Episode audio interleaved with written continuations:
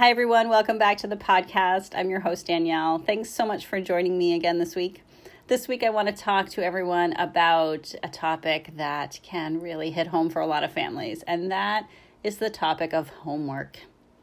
Now, if you have a school age child in your life who goes to school outside of your home, you probably have had to deal with homework at one point or another, so you know what I'm talking about. But all kidding aside, homework, when used appropriately, can have some benefits for kids. It can give follow up practice on a newly learned topic. It can help to build practice with study skills and habits, which aren't often taught in the school setting. So, we at home often have to work with our kids to help them learn and establish good study skills. So, this week I'd like to give some tips and strategies to help you make the most of homework time for you and your family.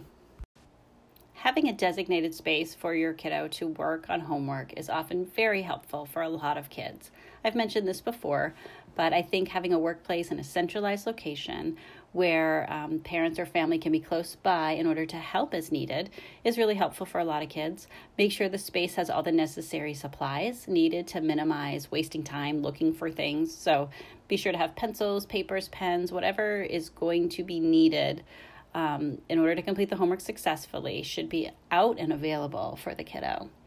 And set your kiddo up for success. Make sure they have had a snack, um, water, bathroom break, whatever they need before starting their homework in order for them to be fully ready to work. I know it kind of sounds obvious, but oftentimes kids will sit down and get ready to work, and then it's like, oh, I'm hungry, or oh, I've got to go to the bathroom. So, sort of taking care of all of that beforehand uh, is is helpful which is not to say you shouldn't allow for breaks because obviously breaks are huge and important and we'll talk about that a little bit later.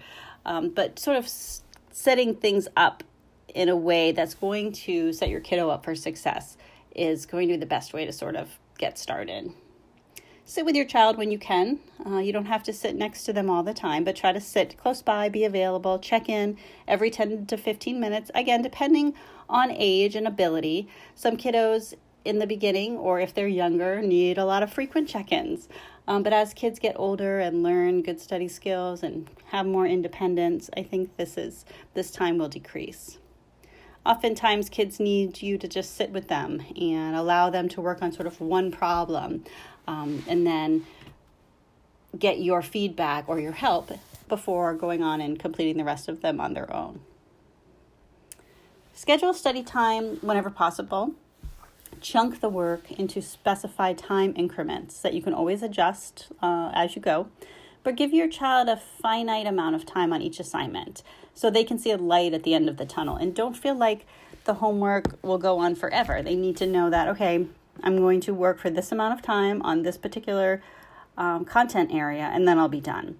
There's lots of ways to use timers. Visual timers are really helpful for a lot of kids. Um, whenever possible, try not to use um, alarms or things that sort of go off. Oftentimes, a visual timer, just something that they can see, can be really helpful for kids to know that they have so much more time that they need to focus.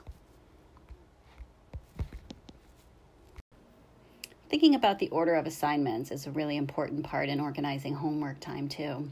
So, help your kids make an ordered list of which assignments to do in which order. And it actually may not be what you think. Some kids need to start with a win. Right out of the gate, they need to do something easy, feel accomplished, and sort of set the tone in a positive way to keep going with homework. Other kids get really fatigued and need to bust out the tough stuff first. So, talk to your kids and come up with a plan together about what works and what doesn't work. And don't be afraid to tweak things because depending on the day, it might be something different each day. So take your kiddo into consideration what kind of learner they are, how old they are, their level of independence when making these kinds of decisions. Um, and don't forget to schedule breaks. I said it earlier, and it's super important. And again, it's going to be something that needs to be fluid. So, on some days, your kiddo may need more breaks than others, and that's okay. Depending on the level of independence of your kiddo or how tired they are that day, breaks are really helpful to keep things focused and can be anywhere from 15 to 30 minutes in order to keep them focused and on task. Um, so, create a schedule with your kiddo together for example, do 30 minutes of work and then take a 15 minute break. but talk to your child about it and think about sort of their specific needs before making that schedule.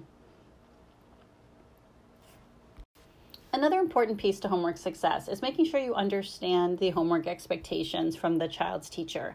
So please don't hesitate to ask questions about what the homework policy is, what are the homework expectations, how much time should my child be spending each night on homework. Make sure that that's crystal clear for you and your child and uh, the teacher so that you're all on the same page and have the same understanding of what the expectations are. And also reach out to your child's teacher if homework time isn't going well. Bring them on board, ask them for suggestions. They will know your child well and perhaps be able to give some suggestions on different things to try.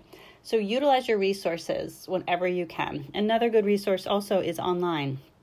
There's a lot of online resources um, that are free, like Khan Academy, where you can go on and look up a lesson that maybe your child's struggling with. If perhaps there's um, your child has a homework assignment on fractions, it isn't feeling like they fully understand the concept. You can go on Khan Academy and do a quick search for adding fractions and take a little lesson on it and watch it together and talk about it in order to help your kiddo finish an assignment. I've done that myself and I found that it works really well. So there's a lot of really good online resources, um, particularly right now during a lot of online learning. So don't forget don't forget about those in times of need.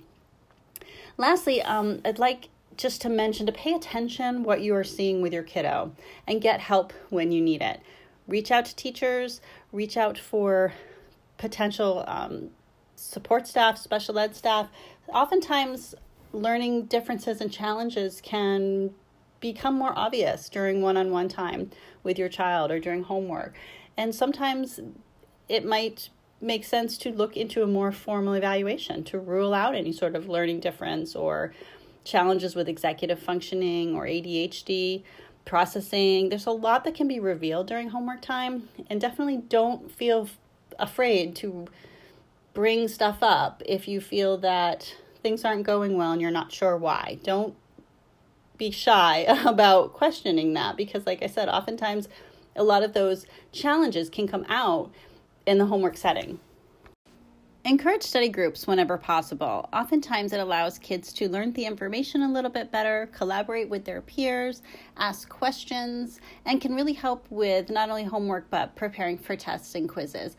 And let's face it, it can also be a, a lot more fun that way. So, whenever it's appropriate, feel free to encourage study groups with your kiddo. And certainly now, with everybody working from home and being home a lot more, it's still very doable.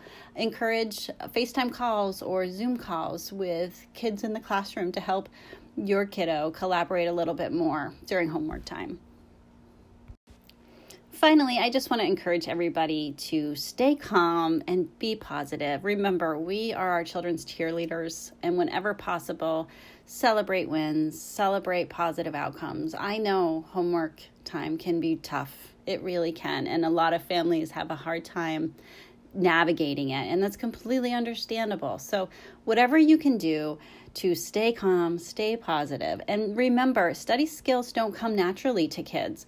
They are definitely a skill set that needs to be taught. So, our kids are not going to come to homework time fully prepared, fully knowing exactly what they're supposed to do. It's there's a learning curve, and they will get there with your loving guidance and support. Ask for help when you need it, reach out, and do the best that you can. You're doing great. Thanks so much for listening, everybody. Bye bye.